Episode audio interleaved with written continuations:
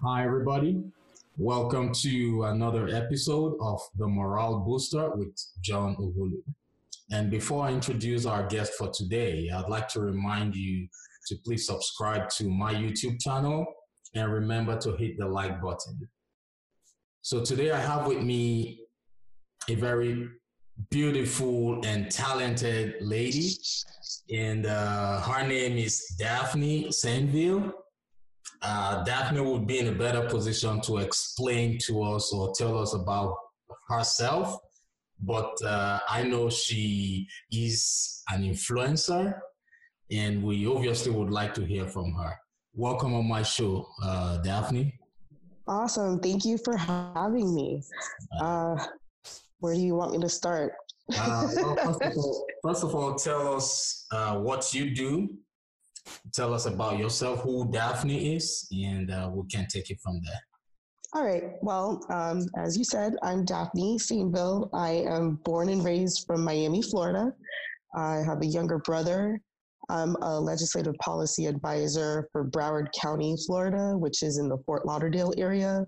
So I represent about 1.9 million uh, residents on behalf of my county, going to Tallahassee and DC, um, talking to those elected officials, trying to benefit our residents, you know, our businesses and our visitors.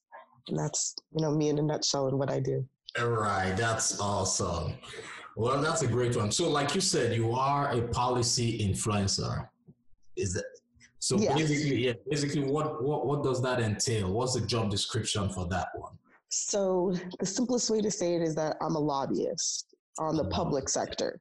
Okay. So I, I go, I try to influence our elected officials to pass policies that benefit the community. Okay. And I also try to give recommendations to our local officials here in the county to, you know, go up to Tallahassee and go to DC and advocate on behalf of their constituents in their districts. So I just basically sell our policy to elected officials on the federal level, the state level, and the local level. That's awesome. It's good to know that. And um, nobody would have thought that, you know, a beautiful girl like you is, you know, into such.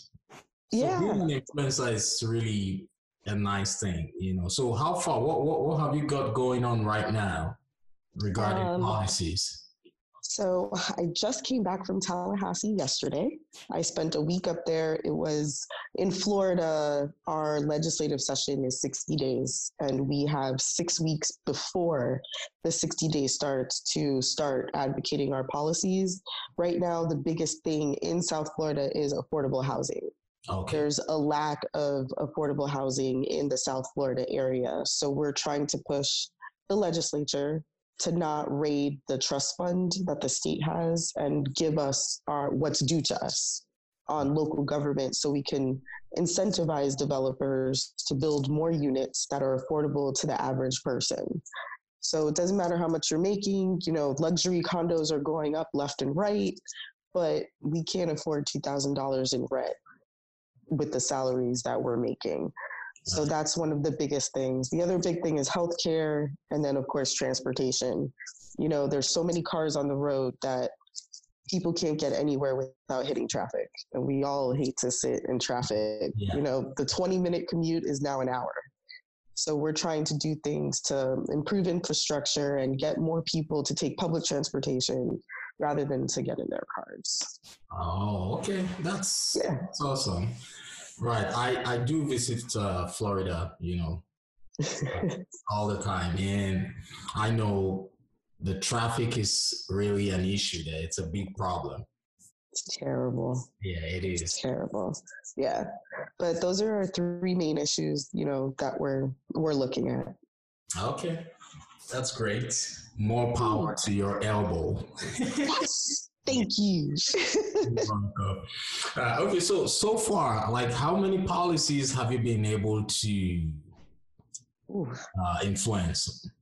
Uh, I've been doing this for four years, four and years. yeah, for four years. So in four years, like put together over $30 million in projects that we've been able to, you know, bring to the county.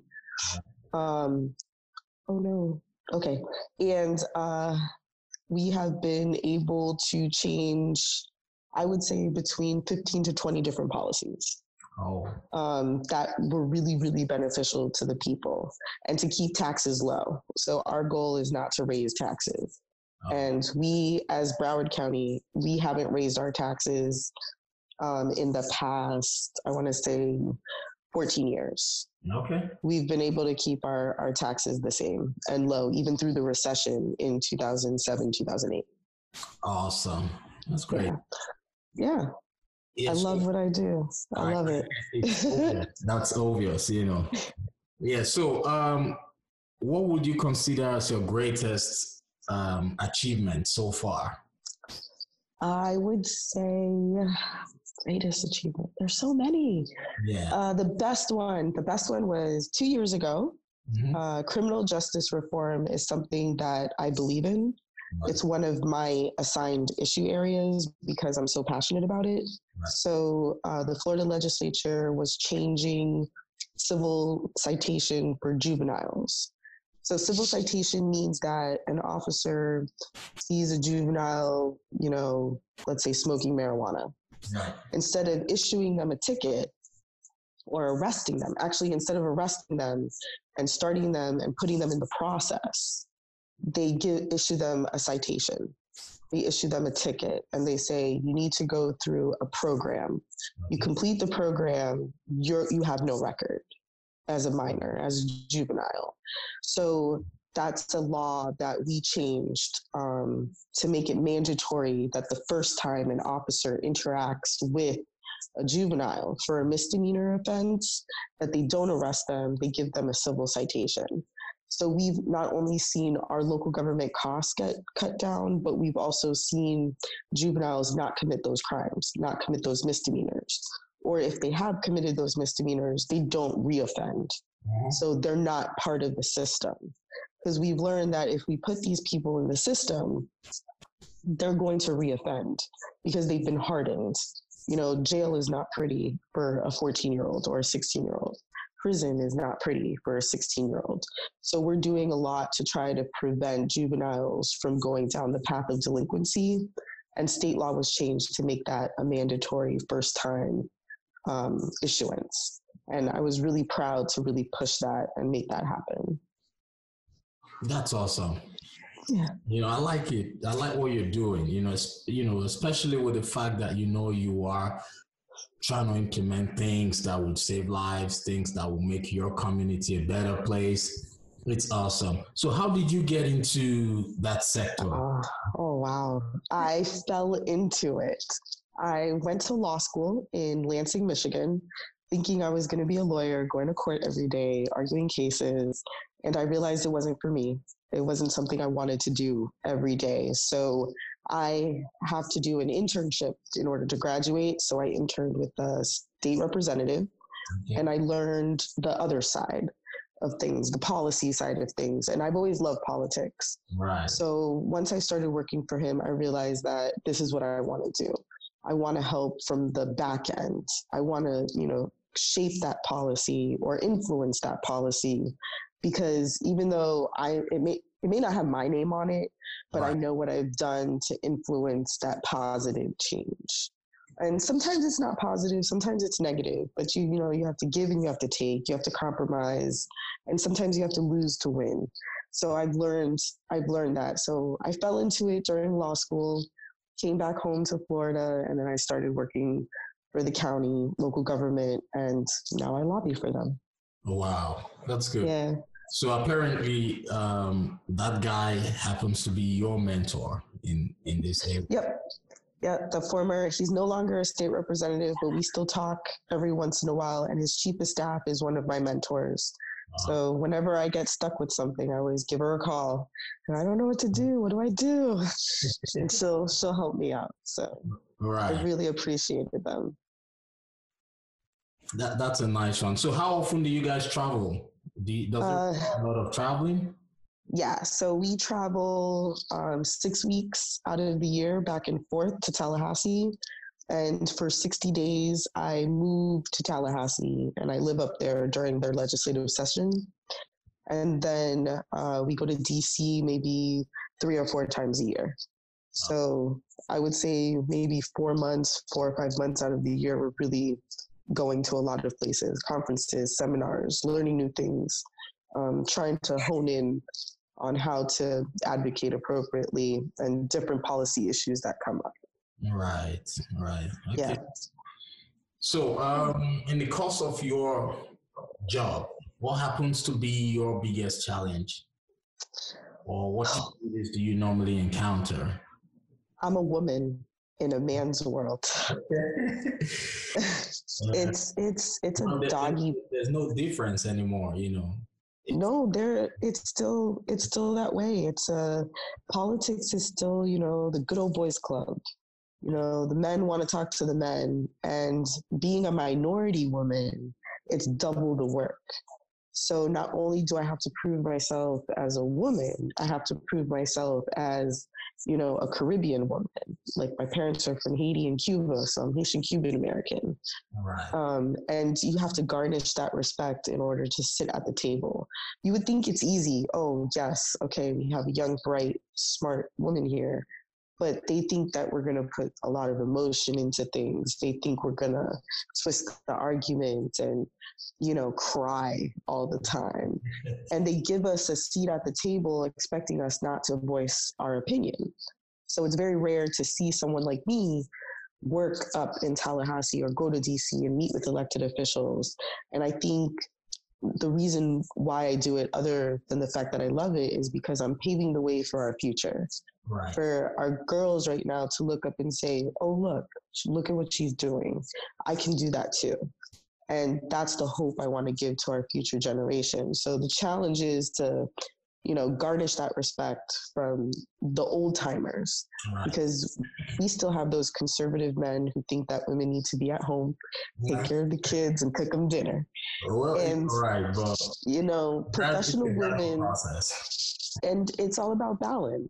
Like, I can still go home early, I can still cook dinner and take care of my significant other and myself. Right. You know, it, it's, you know, I take care of my family, I take care of, of, of who I need to do. It's, it's all about work life balance. I'm not just going to work, work, work, work, work, but that's that's one of the biggest challenges is to to get that respect um, from different people. Right. That makes a lot of sense.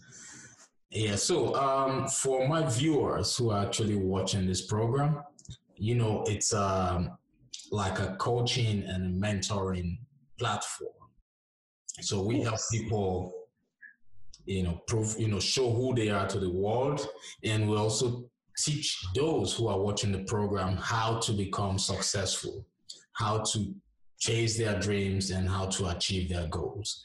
So if you were to advise somebody, say someone who's just getting out of college, if you were to advise them on how to get into um, the policy, Lobbying. influencing, lobbying, what would be your advice to them? Uh, find a mentor. Right. Find find somebody in the industry. It can be an attorney working at a law firm that has a government affairs section to it. It could be a representative, an elected official. Um, reach out to their office. They are more than happy to take on, you know, interns so you can learn the ropes and then you never know they could hire you on. That's what happened to me. I started off as an intern. I learned the ropes, and then I got hired part time and then full time. Um, and show that you have the passion for it. Right. Don't just do it because you want to be on TV and you want to be recognized. Yeah. You know, show that you really care about certain issues. You know, if you care about health, if you care about the environment, um, reach out to those associations and industries um, that are really huge influencers in those fields and carry yourself with respect and integrity because that is what's going to make you different and stand out from the rest of everybody. And don't give up. If the door closes, don't just give up and walk away. Just keep knocking at it. It's going to open up and it's going to be for something bigger than what you thought it was. So that's that's the advice I can give to someone who wants to to break in the industry. And when they do break into it, never lose yourself. And that's really important because a lot of people come into lobbying, you know, for large, big interests, you know, private companies, and they lose who they are. Mm-hmm. Don't lose yourself. Don't lose your values and your morals for your company because they can fire you tomorrow and you have no integrity, you have no respect, you have no, you know, no self-esteem after that. So don't forget to treat others with respect, treat yourself with respect, but don't lose yourself. Right. That's a good one. Uh, what you're talking about is just basically for them to have their core values. So, Correct. Yeah, irrespective of what you do, your core values are the things that would guide you. Those are the things that would still help you hold your head high no matter the situation. Correct. Yes. Correct. We also talked about persistence.